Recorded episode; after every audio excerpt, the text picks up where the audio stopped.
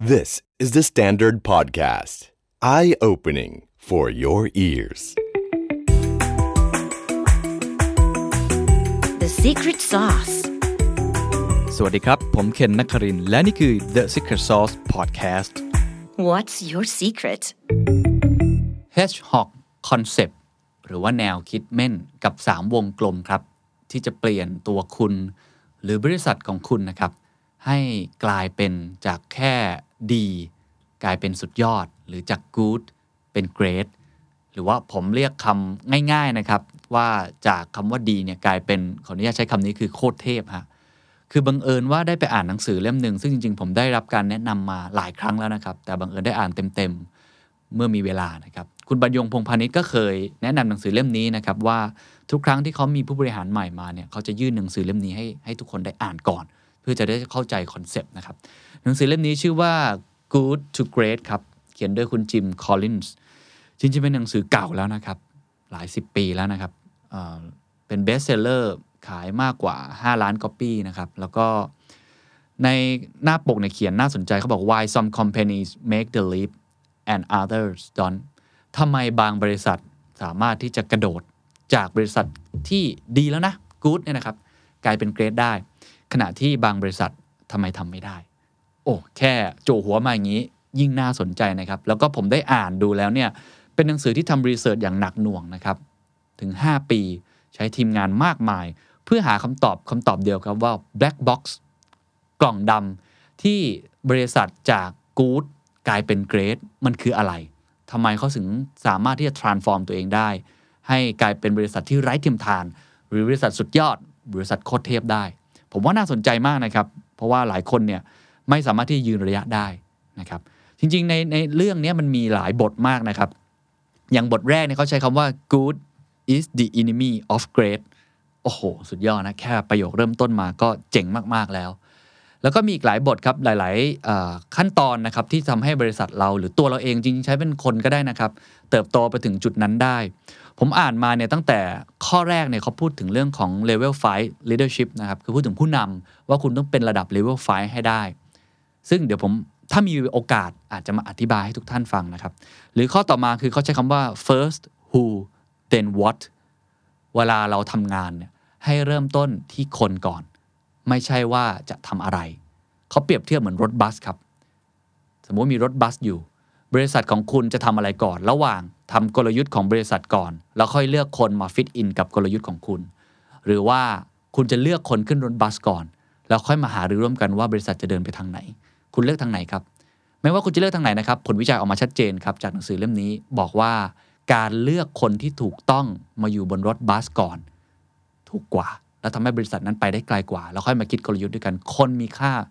มากกว่ากลยุทธ์ และที่สำคัญที่สุดหนังสือเล่มนี้ยังเปิดโลกครับของผมด้วยนะครับเขาบอกว่าใช่ครับคนเนี่ยเป็นเป็น asset ที่สำคัญที่สุดนะครับแต่เล่มนี้บอกไม่ใช่ครับ the right person ต่างหากที่เป็น asset ที่สำคัญที่สุด เพราะบางครั้งคนที่ไม่ได้เป็น right person อาจจะเก่งนะครับ แต่เขาเชื่อไม่ตรงกับบริษัทของคุณ วัฒนธรรมของเขาไม่ตรงกับเรื่องที่คุณเป็นในบริษัทของคุณเนี่ยก็อาจจะต้องใช้คำว่าถีบออกจากรถบัสไปด้วยซ้ำนะเนื้อหาน่าสนใจ แต่ว่าสิ่งที่อยากจะ พูดในวันนี้นะครับ คือข้อนี้ครับคำว่า the hedgehog concept simplicity within the three circles คือแนวคิดหรือคอนเซปต์แบบเม่น ด้วยการใช้หลัก 3 วงกลมนะเดี๋ยวผมจะโชว์ภาพให้ดูว่าจะทำให้บริษัทของคุณเนี่ยก้าวขึ้น เป็นบริษัทระดับเทพได้อย่างไร เดี๋ยวจะเล่าเรื่องนี้ให้ฟังจริงมีหลายเรื่องนะครับ A Culture of Discipline Technology Accelerators นะครับ The Flywheel and the Doom Loop อะไรแบบนี้นะครับ ซึ่ง เดี๋ยวถ้ามีโอกาสผมจะมาเล่าให้ฟังอีกครั้งหนึ่งแล้วกัน แต่ว่าผมคิดว่าหัวใจของหนังสือเล่มนี้เนี่ยสำหรับผมนะที่ผมอ่านมาผมชอบข้อ The Hedgehog Concept ที่สุดนะครับก็เลยอยากจะมาเปิดด้วยการเล่าเรื่องนี้ก่อนนะครับ ก่อนอื่นเนี่ยผมเล่ารายละเอียดของหนังสือเล่มเล่มนี้สักเล็กน้อยเผื่อบางท่านอาจจะยังไม่ได้อ่านนะครับว่า methodology ที่เขาใช้ในการวิจัยเนี่ยคืออะไรคือเอเขาใช้เวลาในการวิจัยถึง 5 ปีนะครับตั้งคำถามนี้นะโดยที่พอเขาตั้งคำถามนี้แล้วเขาก็ไปหาบริษัท ที่สามารถให้ stock return ในรอบ 15 ปี ซึ่งเขารวบรวมเนี่ยนะครับ ตั้งแต่ช่วงประมาณ 19 ไล่ตั้งแต่เนี่ย64 ไปเลยนะ จนถึงปี 2000 มีหลายบริษัทมาก โดยเก็บสถิติประมาณ 15-30 ปี ว่ามี stock return นะครับถ้าเกิดคุณลงเงินลงไปในบริษัทเหล่านี้เนี่ยนะครับแล้วคุณสามารถ beat ตลาด ซึ่งต้องบอกว่ามันก็เป็นตลาดของสหรัฐนะครับ beat ชนะตลาดเนี่ยเกิน 3 เท่าขึ้นไป มันมีอะไรอยู่ในนั้น นะครับซึ่งความน่าสนใจก็คือว่าบริษัทดังๆครับไม่ติดอันดับเลยครับบริษัทดังต้องต้องยอมรับว่าหนังสือเล่มนี้แม้ว่ามันจะ timeless โดยคอนเซปต์แต่ว่าโดยคอนเทนต์บางอย่างมันอาจจะเก่าไปนิดนึงนะครับ เพราะเกิดโควิดเกิดอะไร แต่ว่าคอนเซปต์มันยังใช้ได้อยู่นะ คือบริษัทอย่างที่เรารู้จักอย่างเป็นกันเป็นอย่างดีนะครับ 3M Boeing Coca-Cola GE Hewlett Packard Intel Johnson Johnson Merck Motorola Pepsi P&G Procter Gamble นะครับ Walmart Walt Disney ไม่ได้อยู่ในนี้เลยครับ ไม่ได้อยู่ในลิสต์หนังสือที่เป็นคำว่า great company เลย คือบีชชนะตลาดแค่ประมาณ 2.5 เท่าเท่านั้นเองนะครับเกณฑ์ของเขาคือต้องมากกว่า 3 เท่านะฮะในรอบ 15 ปี คือเขาจะมีลักษณะเขาเรียกว่า cumulative นะครับ stock return ในรอบ 15 ปีทำได้ขนาดนั้นจริงหรือเปล่า ให้เหตุผลว่าเขาต้องการเก็บสถิติที่ยาวนิดนึง เพราะว่าเกิดว่าคุณทำได้ภายใน 5 ปี มันอาจจะเป็นวันฮิตวันเดอร์ถูกไหมครับ บริษัทต้องอย่างน้อยเนี่ยในมุมของเขาเนี่ยคือประมาณ 15 ปี เขาก็ไปเก็บรายละเอียดพวกนี้มาทั้งหมดรวมกับจริง ๆ ยังสามารถที่จะมีในอีก the next 15 year คืออีก 15 ปี ก็อย่างน้อยก็ควรจะได้นะครับ stock return อีก 13 เท่าด้วยมากกว่าบีตลาดของเขาอีกด้วยซ้ำเก็บมาทั้งหมดครับ ได้มา 11 บริษัทนะเป็น 11 บริษัท ซึ่งหลายบริษัทเนี่ยคุณผู้ฟังอาจจะรู้จักอยู่บ้างอย่างแอปบอทอย่างเงี้ยนะครับ หรือว่า g i l l e t เนาะ Kimberly Clark นะครับ Philip Morris Fargo อะไรพวกนี้นะครับ ก็ทั้งมีทั้งเรื่องของธนาคาร มีเรื่องของร้านยา มีเรื่องของบริษัทยานะครับหรือว่าบริษัทที่ทำกระดาษชำระทิชชู่ หรือว่าที่ทำบุหรี่นะครับแล้วก็ที่ทำอ่าโกนหนวดที่โกนหนวดเนาะ Gillette บริษัททั้งหมดเนี้ยรวมกันแล้วนะครับเอ่อ11 บริษัท เขาก็ลองไปทำการเนี่ยคำนวณมาต่าง 11 บริษัทนี้ครับ โดยเฉลี่ยให้ผลตอบแทนดีกว่ามาเก็ตปกติเนี่ยนะครับ 6.9 เท่า 6.9 เท่าเลยนะ มีกราฟเลยนะครับ นี่อันนี้ถ้าเทียบกันดีกว่าตลาดมากมายนะครับ แล้วก็ที่สำคัญก็คือเขาเปรียบเทียบสนุกสนุกว่าถ้าเกิดเราลง mutual fund หรือว่ากองทุนรวมเนี่ยนะครับหนึ่งเหรียญนะหนึ่งเหรียญ ลงไปใน 11 บริษัทนี้ก็คือสมมติแพ็ก11 บริษัทนี้เลยคือ ถ้าเกิดคนเป็นฟันเมเจอร์เก่งมากนะครับรวบรวมได้เนี่ยถ้าเราลงเงินไปเนี่ยนะครับตั้งแต่ปี 1965 แล้วก็มาถึงปี 2000 มาดูผลตอบแทนว่าเป็นเท่าไหร่เนี่ยเขาบอกว่าได้ประมาณมากกว่านะครับตลาดเนี่ยประมาณ 471 เท่า โอ้โห สุดยอดนะฮะ คือถ้าลงเงินไปคือรวยมาก ๆ เลยนะครับ ฉะนั้น มันน่าสนใจครับ สิ่งที่หนังสือเล่มนี้ทำนะครับ ก็คือเขาไปสำรวจ 11 บริษัทนี้นะครับสำรวจ 11 บริษัทนี้ ทั้งในแง่ของการเก็บบทสัมภาษณ์ ไปดูเรื่องของข้อมูลที่เป็นตัวเลขวัดผลได้ หรือการที่เขาลงไปสัมภาษณ์โฟกัสกลุ่มเองเลยสัมภาษณ์ CEO สัมภาษณ์ทุกๆ stakeholder ที่มีส่วนเกี่ยวข้องว่ามันเกิดจากอะไร รวมทั้งเขายังทำเรื่องของ comparison ด้วยนะครับ ก็คือเป็น direct comparison เช่น Appbot เขาเปรียบเทียบกับ Upjohn Gillette เนี่ยเขาเปรียบเทียบกับ Warner Lambert นะครับหรือว่า Wells Fargo ที่ทุกคนรู้จักกันเป็นอย่างดีนยนะครับเปรียบเทียบกับ Bank of America นะครับหรือ Kimberly Clark ก็เปรียบเทียบกับ Scott Paper คือพยายามเปรียบเทียบให้เห็นด้วย เพื่อที่จะได้เห็นความแตกต่าง ของบริษัทที่เป็น direct comparison หรือคู่แข่งโดยตรงว่ามันเป็นยังไงนะครับรวมทั้งยังเก็บเรื่องของ unsustained comparison หรือบริษัทบางบริษัทที่จริง ๆ มันไม่มีไม่มีคู่เปรียบเทียบอะแต่ก็ทำผลงานได้ดีเช่นเดียวกัน รวมแล้วเนี่ยเขาเก็บประมาณ 28 บริษัทนะครับเพื่อเห็น ผลทั้งหมดนะ อาจจะไปเก็บจากนิตยสาร Forbes เก็บจากแล้วแต่ Channel TV ต่างๆเนี่ยในรอบ 30 ปีนะเก็บย้อนหลังทั้งหมดเลย เขาใช้เวลา 5 ปีในการเก็บทั้งหมดนี้นะครับ ซึ่งโอ้โหมี 6,000 article 2,000 pages interview transcript นะครับหรือถ้าเทียบเป็นข้อมูล Data เนี่ยเป็นโอ้ย384 ล้านไบต์อะไรแบบนี้นะ คือเขาเก็บข้อมูลเยอะมากมีทีมงานจริงจังมากนะครับเพื่อหาคำตอบเดียวว่า what's inside นะครับ the black box อย่างที่ผมกล่าวไปแล้ว ก็เราก็จะได้ค้นคำตอบกันนะครับ ทีนี้ผมมาถึงเรื่องที่เราอยากจะชวนคุยกันในวันนี้นั่นคือเรื่องของ hedgehog concept hedgehog concept มาจากอะไรนะครับต้องเล่าอย่างนี้ก่อนว่าเขาเปิดเรื่องด้วยน่าสนใจว่า are you a hedgehog or a fox คือมันจะมีเรื่องเล่าอยู่ครับว่าคนที่เป็นสุนัขจิ้งจอกเนาะเทียบเปรียบเทียบนะ สุนัขจิ้งจอกกับเม่นเนี่ย เวลาสู้กันเนี่ยใครชนะ นะครับเรื่องเล่านี้ก็บอกว่ายังไงเม่นก็ชนะตลอดเวลานะครับแม้ว่าสัวสุนัขจิ้งจอกเองเนี่ยจะมีความสวยงามนะครับเป็นสัตว์ที่สง่างาม มีอาอาวุธมากมายเลยในการต่อสู้กับสัตว์ต่างๆ ในป่า แต่ว่าทุกครั้งที่สู้กับเม่นเนี่ยเขาจะแพ้ทุกครั้ง สาเหตุเพราะว่าเม่นเนี่ยมี defense mode อย่างเดียวเลยครับ ก็คือการม้วนตัวแล้วก็ใช้เรื่องของนะครับไอตัวหนามของมันเนี่ย ในการโจมตีหรือในการป้องกันตัวเอง สู้กี่ครั้งเม่นก็ชนะทุกครั้งไปนะครับซึ่งเรื่องเล่านี้น่าสนใจตรงที่ว่าเขาต้องการจะบอกว่าบริษัททั่ว ๆ ไปเนยนะครับ อาจจะเหมือนกับสุนัขจิ้งจอกนะครับ ที่มีโอ้โหอาวุธหลายอย่างเลย จุดเด่นหลายอย่างเลย แต่บริษัทที่ great จริง ๆ เนี่ย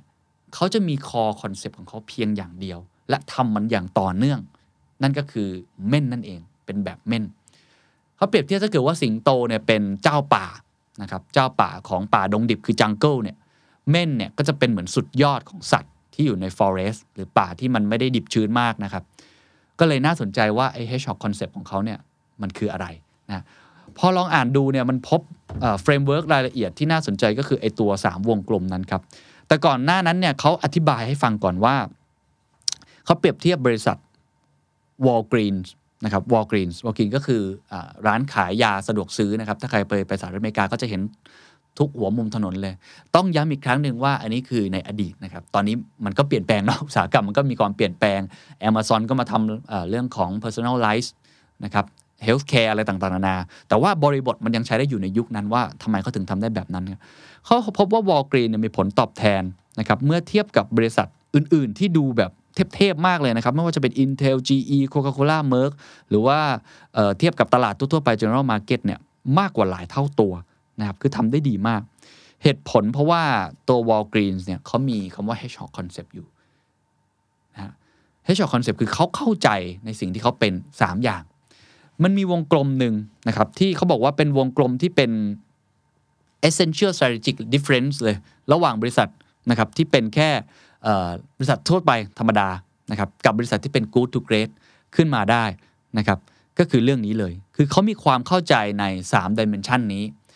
ผมจะมีภาพให้ดูนะครับสามวงกลมนี้ เพราะว่าเมื่อไปสอบถามไปสัมภาษณ์บริษัท direct comparison หรือบริษัททั่วๆไปทั้งหมดแล้วเนี่ย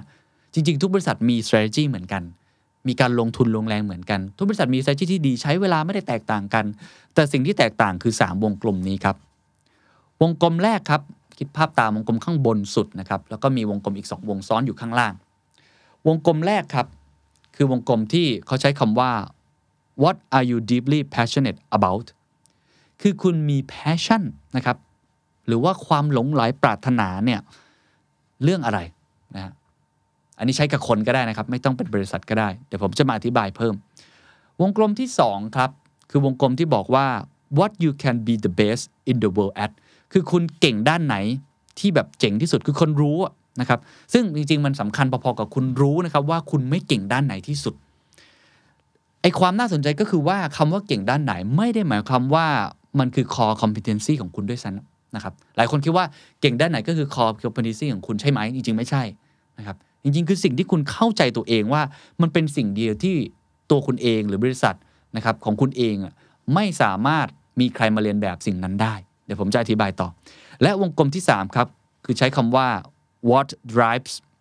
your economic engine อะไรครับ คือ economic engine หรือเครื่องจักร ผมใช้คำว่าเครื่องจักรทำเงินแล้วกัน เครื่องจักรทำกำไรของบริษัทคุณ ซึ่งในมุมมองของเขาควรจะใช้เป็นตัวลักษณะแบบตัวหาร คือต้องเป็น profit per อะไรสักอย่าง คิดไปเลยว่ากำไรต่ออะไร เช่นกำไรต่อพนักงานของเราต่อออพนักงานของเราว่าสามารถสร้างกำไรได้เท่าไหร่ กำไรต่อลูกค้านะครับกำไรต่อ Product เดี๋ยวผมจะไปเจาะละเอียด แต่ 3 วงกลมนี้ครับ จะทำให้คุณถ้าคุณอยู่ตรงกลางนะ คือคุณตอบได้ทั้งหมด 3 วงกลมนี้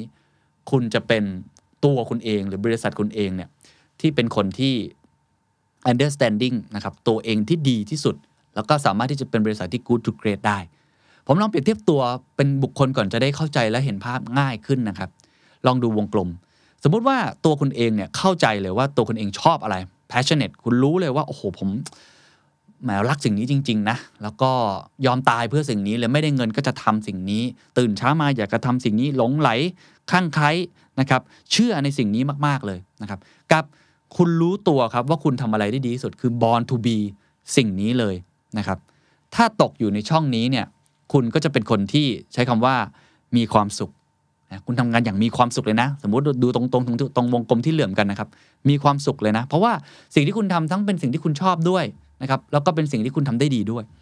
แต่ว่ามันอาจจะไม่ได้ตังค์ไงถูกไหมฮะก็ก็อาจจะไม่ได้ตังค์ก็แค่ได้ทำสิ่งที่คุณชอบ ซึ่งก็อาจจะกลายเป็นงานอดิเรกก็ได้ถูกไหมครับแต่ถ้าเกิดว่าคุณสามารถนะครับทำในสิ่งที่คุณรักได้ และมันทำเงินได้ด้วยนะแต่ว่าคุณไม่ได้ทำได้ดีที่สุดนะ แค่คุณแค่รักมันอะ คุณรักมันอะ แล้วสิ่งที่นั้นอะ มันก็ทำเงินด้วย แต่คุณไม่ได้เก่งด้านนั้นสัทีเดียว ถ้าคุณตกอยู่ในช่องนี้นะครับ ที่มันเหลื่อมกันตรงนี้นะครับ มันก็จะเรียกว่าความฝันฮะเพราะว่าสิ่งนั้นมันคุณไม่ได้เก่งที่สุดอะคุณแค่รักมันแล้วทำเงินได้นะคุณก็โอเคทำได้ดีไป แต่มันคุณก็ไม่ได้เป็นคนที่เก่งที่สุดในท้องตลาดจะว่าอย่างนั้นก็ได้ แต่ถ้าเกิดอีกช่องหนึ่งครับ คุณทำสิ่งนั้นได้ดีที่สุดนะครับ แล้วก็มันได้เงินด้วยนะครับ มันได้เงินด้วย อันนี้เนี่ยถ้าเปรียบเทียบไปเนี่ยผมคิดว่ามันก็คงจะเป็นเหมือนกับสิ่งที่รวยนะ คุณรวยเลย แต่ว่าค่อนข้างที่จะน่าเบื่อ อืม เพราะว่ามันไม่ใช่สิ่งที่คุณรักเออก็อาจจะเป็นแค่อาชีพ เป็นแค่วิชาชีพที่เลี้ยงชีพของคุณได้สามวงกลมนี้ แต่ถ้าคุณทำได้หมดเลย คือทั้งคุณมีความสุขกับมันนะครับ คุณได้รายได้จากมันด้วย คุณหาเจอว่าอะไรคือ economic engine แล้วก็มันเป็นงานที่ born to be เลยหรือคุณรู้ว่าตัวเองมี core competency หรือว่ามีจุดได้เปรียบเข้าใจตัวเองมาก ๆ ตรงนี้เขาเรียกว่า hedgehog concept ครับ คือทฤษฎีเม่น คุณก็จะเป็นคนที่วินนะครับแล้วก็ชนะได้ไม่ยาก อันนี้ก็เปรียบเทียบเป็นบุคคลเนาะจะได้เห็นภาพง่าย แต่เราลองไปดูในแง่ของบริษัทดูไหมครับว่า จริง ๆ แล้วถ้าเกิดเป็นบริษัทเนี่ยแต่ละช่องเนี่ยควรจะเป็นยังไงนะครับ ไปที่ช่องแรกก่อน ผมขอไปช่องที่เขาบอกว่า what you can be the best in the world at นะครับ หรือว่า understanding what you can and you can't คือ cannot be the best at นะครับ เพราะมันมีความเข้าใจผิดหลายอย่าง ในหนังสือเล่มนี้เขียนชัดนะครับเขาบอกว่า the most crucial points นะครับของ chapter นี้คือว่า ไอ้เจ้าทฤษฎีเมธหรือ hedgehog concept เนี่ย มันไม่ได้บอกว่าสิ่งที่คุณทำจะต้องเป็นสิ่งที่ดีที่สุด กลยุทธ์นั้นคือต้องเก่งที่สุด นะครับหรือแพลนนั้นเป็นแพลนที่ดีที่สุดไม่ใช่ไอ้คำว่าดีที่สุดหลายครั้งเนี่ยมันอาจจะใช้คำว่ามันเป็นแค่อีโก้หรือเป็นความทะเยอทะยานลมหลงแรงๆ แล้วคุณคิดไปเองว่านั่นคือ core competency ของคุณนั่นคือสิ่งที่คุณทำได้ดี จริง ๆ ไม่ใช่ เขาบอกว่าหัวใจหลักครับ คือ understanding ครับ คือเข้าใจครับว่าตัวคุณเองอะ่ะจริง ๆ แล้วอะ่ะคุณมีดีอะไร แตกต่างกันนะครับ ไม่ใช่หมายความว่าคุณทำอะไรได้ดี แต่คุณมีดีอะไรที่สุด แล้วสิ่งนั้นแตกต่างจากคนอื่นด้วยเขายกตัวอย่างบริษัทครับคือบริษัท a p p b o t นะครับเทียบกับ Upjohn a p p b o t เนี่ยก็ถือว่าเป็นบริษัทนะครับเรื่องของยาที่ที่เจ๋งมากเหมือนกันนะครับในช่วงเวลานั้น ตั้งแต่ช่วง 1964 เลยเนาะนะครับมาถึง 1974 เนี่ย a p p b o t เนี่ยเกิด breakthrough อย่างหนึ่งนะครับก็คือว่าเขาต้องเลือกแล้วนะครับว่าจะโตไปทางไหน คือ a p p b o t เนี่ยมีโอกาสที่จะเป็น best pharmaceutical company นะครับ เพราะเขาก็มองว่าตัวเองน่าจะมี competency ในตรงนี้นะครับ แต่จริง ๆ ถ้าเกิดกลับไปดูนะครับในบริษัทของตัวคุณเอง ตัวเขาเองเนี่ยเขาพบอย่างหนึ่งว่าเฮ้ยเขาไม่ได้เป็นอย่างนั้นเลย เพราะถ้าเขาจะสู้กับบริษัทอื่นๆเนี่ยนะครับอย่างเช่น Merck นะครับเพราะเขา realize เลยว่า Merck เนี่ยมี research ที่ยิ่งใหญ่มาก มีต้นทุนที่ใหญ่มาก การจะไปสู้อย่างนั้นเนี่ยอาจจะสู้ไม่ได้ แน่นอนในช่วงเวลานั้นเขาเป็นสัญญาที่ดี แต่คอนะครับ ความเข้าใจจริง ๆ ว่าตัวเขาเนี่ยบริษัทของเขาเนี่ยคืออะไร อะไรคือทำให้ตัวเองเป็นเกรดที่สุดนะครับ ไม่ใช่ว่าเป็นบริษัทยา สิ่งที่เขาพบนะครับ คือเขาพบว่าเขาอยากจะ contribute to cost effective healthcare เห็นไหมฮะ จากการที่จะบอกว่าจะเป็นบริษัทยา best pharmaceutical company in the world ไม่ใช่ เขาบอกว่าเขาจะอยากที่จะเป็น cost effective healthcare นะครับ ก็คือสร้างโปรดักที่มันมีราคา ที่สามารถจับต้องได้ และเป็นโปรดักที่เกี่ยวข้องกับ healthcare ไม่ว่าจะเป็นเรื่องของ hospital nutritional product นะครับพวกผลิตภัณฑ์เสริมอาหารต่างๆ หรือเอเรื่องราวอื่นๆ ที่เกี่ยวข้องกับ supply chain ของวงการแพทย์นะครับซึ่งมันอาจจะมีทั้งอุปกรณ์มีทั้งเรื่อง health care อะไรต่างๆ เต็มไปหมดเลย คือเขาชิฟโฟกัสมาตรงนี้เลย เพราะเขาพบค้นพบว่าเขาไม่สามารถที่จะสู้ได้ แม้ว่าจริงๆ เขาตั้งใจจะเป็นอย่างนั้นเองก็ตามที และไอสิ่งที่เขาต้องการจะเป็น cost effective healthcare เขาจะต้องเป็นบริษัทที่ทำได้ดีที่สุดในโลก ก็ผลลัพธ์ก็ออกมาชัดเจนนะครับว่าแอปบอ t นี้ก็กลายเป็นบริษัทที่กลายเป็นบริษัทที่เกรดมาก ในทางตรงกันข้ามครับเขาเปรียบเทียบกับบริษัทอัพจอนครับมีการไฮไลท์ผิดนะฮะเพราะว่าตัว core business เนี่ยเขาคิดว่าตัวเองน่าจะเป็นบริษัทยาได้ที่ดีนะครับก็กลายเป็นว่าล้มเหลวไปเลย เพราะว่าจริง ๆ เขาไม่ได้มีนะครับความได้เปรียบในตรงนั้น ไม่ได้เกิดมาเพื่อสิ่งนั้น จะว่าอย่างนั้นก็ได้ สุดท้ายเขาก็เลย concept เขาเลยสรุปนะครับว่าไอ้เรื่องการที่คุณจะเป็นได้ดีที่สุดเนี่ยนะครับไม่ได้หมายความว่าคุณจะต้องเป็นบริษัทที่เอา core business ของคุณที่คุณมีอยู่ แล้วทำให้มันดีที่สุดไม่เกี่ยวไม่ใช่เลย เพราะฉะนั้นเขาเลยสรุปครับ ไม่ใช่เพราะว่าคุณมองว่าตัวเองเนี่ยทำเงินได้นะครับเป็น core business ทำเงินได้ แล้วเป็น core business ที่ทำให้คุณเติบโตได้ จะเป็นสิ่งที่คุณทำได้ดีที่สุดไม่ใช่ สิ่งสำคัญสำหรับบริษัทที่เป็น good to great ครับ คือเขาเข้าใจครับว่าคุณดีที่สุดในเรื่องอะไรนะครับ แล้วก็โฟกัสไปที่ตรงนี้เลย แล้วก็ต้องดีในแบบที่คุณสามารถทำได้แตกต่างจากบริษัทอื่น ๆ โดยที่ไม่มีใครสามารถที่จะสู้ได้ เป็นต้น ก็คือต้องดูที่ต้นทุน ดูที่จุดแข็ง ดูที่พนักงานของคุณเป็นต้นนะครับ ในหนังสือเล่มนี้เขาก็เลยทำลิสต์ออกมานะครับ อย่างที่บอก 11 บริษัทเนี่ยว่า ไอ้คำว่าตัวที่เป็น the best in the world at เนี่ยมันคืออะไร อยู่ตรงไหน แล้วก็มีการชิฟด้วยนะยกตัวอย่างแล้วอย่างแอปบอทเนี่ยนะครับเขาบอกเลยว่าพยายามที่จะเป็น the best at creating a product portfolio that lowers the cost of healthcare ก็คือทำลักษณะที่เป็น healthcare มากกว่านะครับแม้ว่าในช่วงเริ่มต้นนะตอนที่เขาเริ่มเนี่ยดูตัวเองเนี่ยเชื่อไหมครับว่ารายได้หลักเขาเนี่ย 99%เนี่ยมาจาก pharmaceutical มาจากยา แต่เขาชิฟโฟกัสมา ในเรื่องของ low cost healthcare มากกว่านะครับก็อย่างที่ผมบอกพวก nutritional diagnostic นะครับหรือว่า hospital supplies ต่างๆ มาตรงนี้มากกว่าเพราะเขาเห็นนะครับตัวอย่างบริษัทอื่น ๆ ที่น่าสนใจนะครับ อย่างเช่นบริษัท Gillette นะครับ Gillette เนี่ยเขาพบนะครับจุดแข็งในตัวเองเป็น unusual combination ใน2 skill set ที่เขาเจอในตัวเองนะ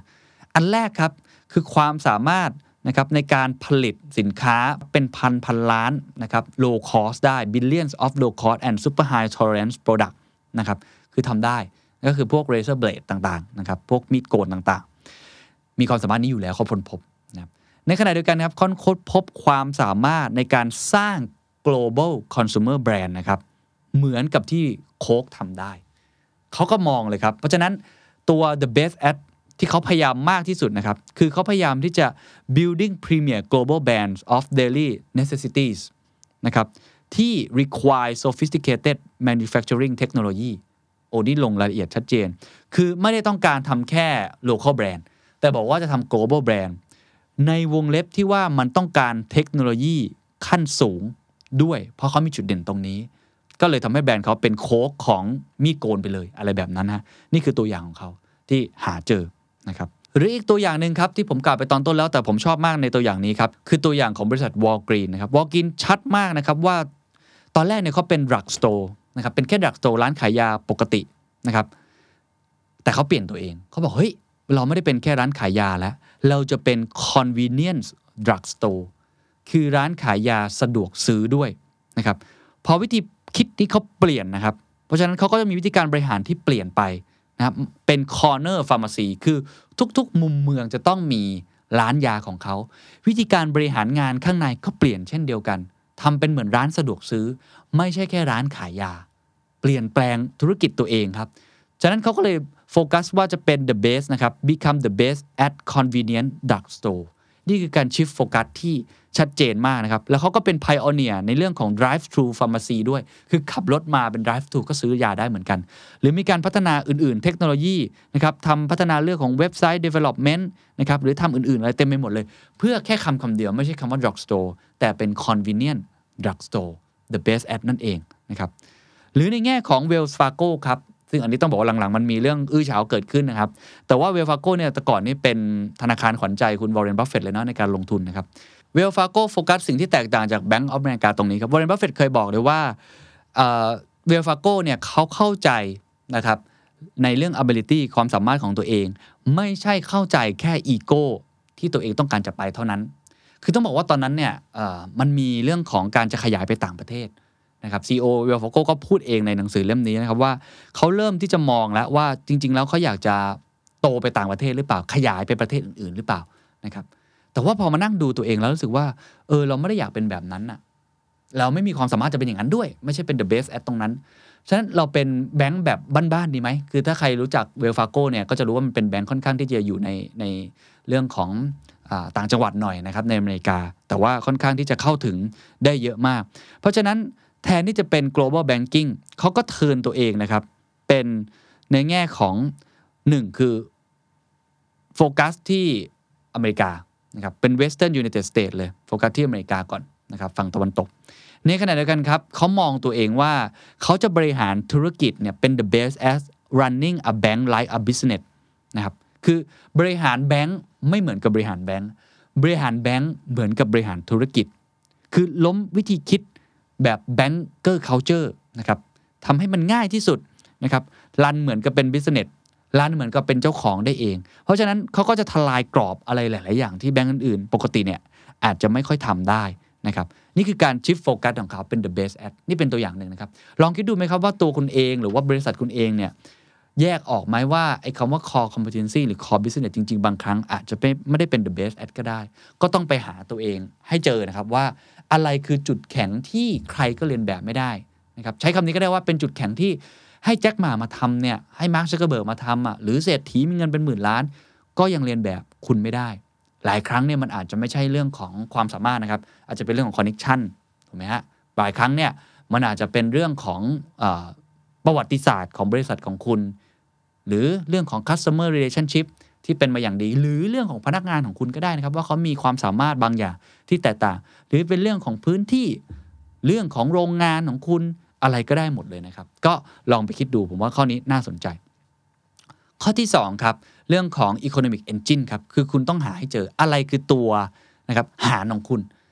profit per อะไรนะครับ ซึ่งในหนังสือเล่มนี้เขียนชัดเจนนะครับว่าจริง ๆ มันไม่จำเป็นที่จะต้องเห็นชัดเจนนะมันอาจจะอยู่เนียนๆอยู่ด้านหลัง คุณต้องพยายามทำความเข้าใจในเรื่องของ business model ให้ได้ว่า profit per อะไร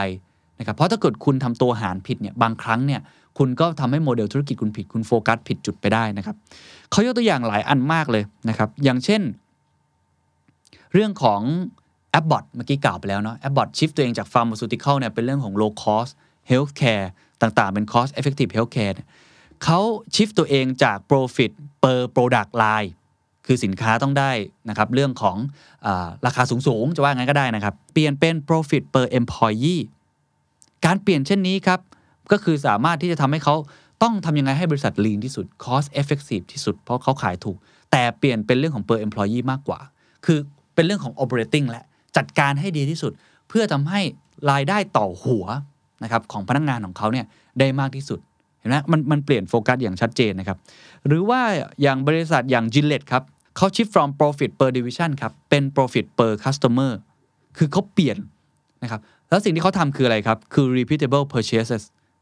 ไอ้พวกใบมีดโกนที่ต้องซื้อซ้ำไงครับ เป็น per customer แทนถูกไหมถ้าเขาเป็น per division เหมือนเดิมเขาจะอาจจะขายแบบใช้แล้วทิ้ง ใช้แล้วทิ้งแบบปกติก็ได้ แต่ว่าเขาเปลี่ยนตัวเองครับ เป็นว่าคุณต้องทำคล้ายๆเป็น subscription model แต่เขาไม่ได้ซื้อเหมาแค่นั้นเองอะคือซื้อกับเขาต้องอยู่กับเขาตลอด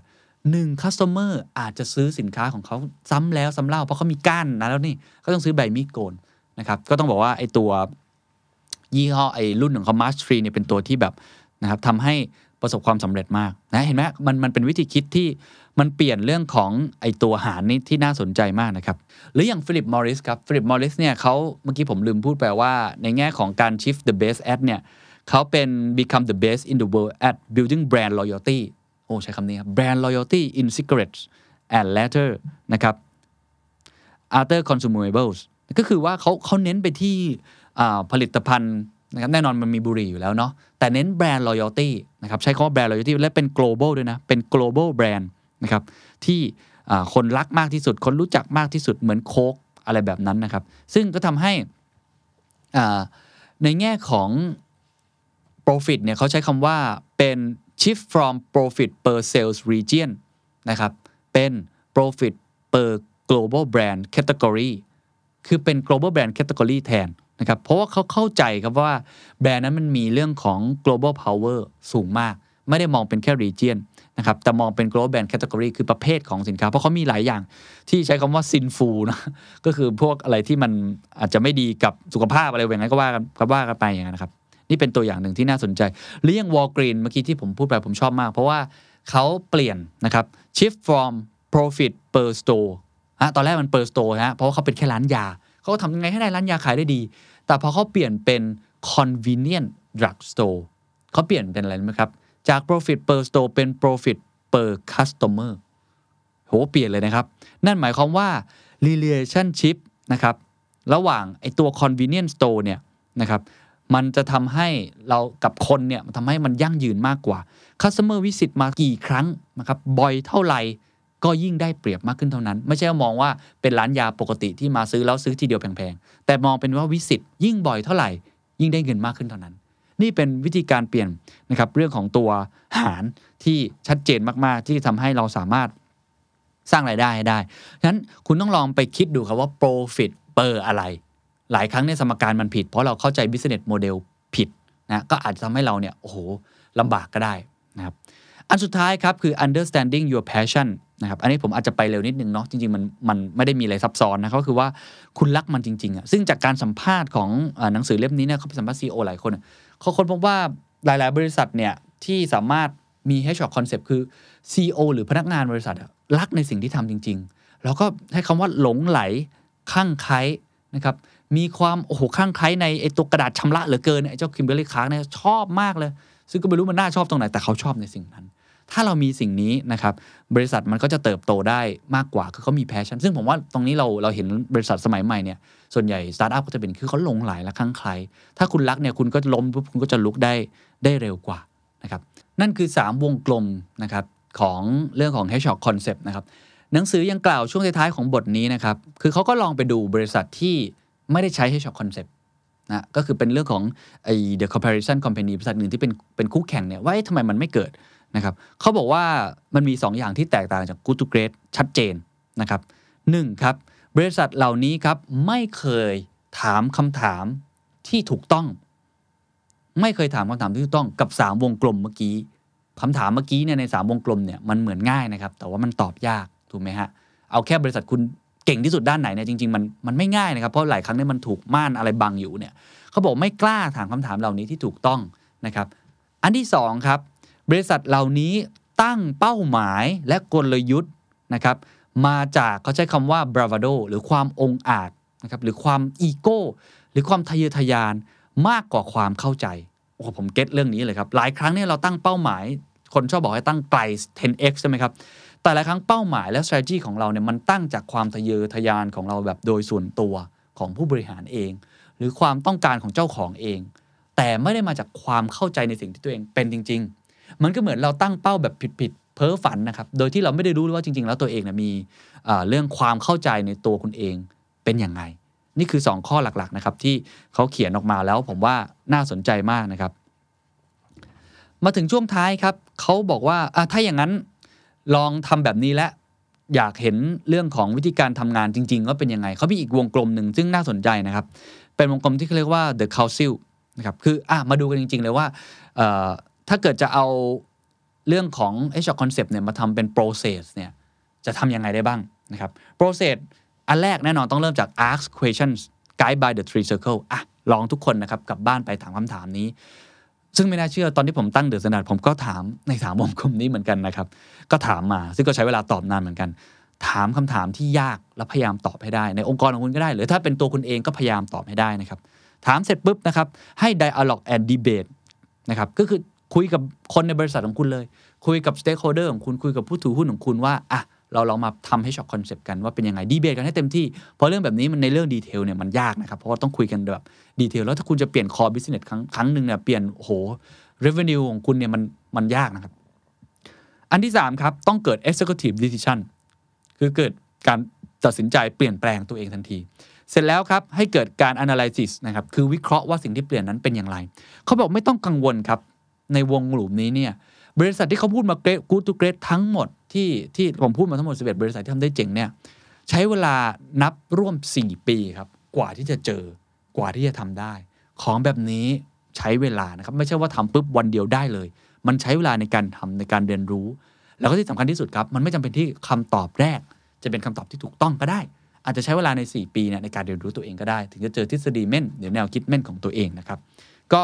เอามาฝากกันประมาณนี้ ผมสรุปทิ้งท้ายอีกครั้งนะครับ ในเรื่องของ Hedgehog Concept เนี่ยสามวงกลมนะครับเป็นสามวงกลมที่เคลียร์มากๆหนึ่ง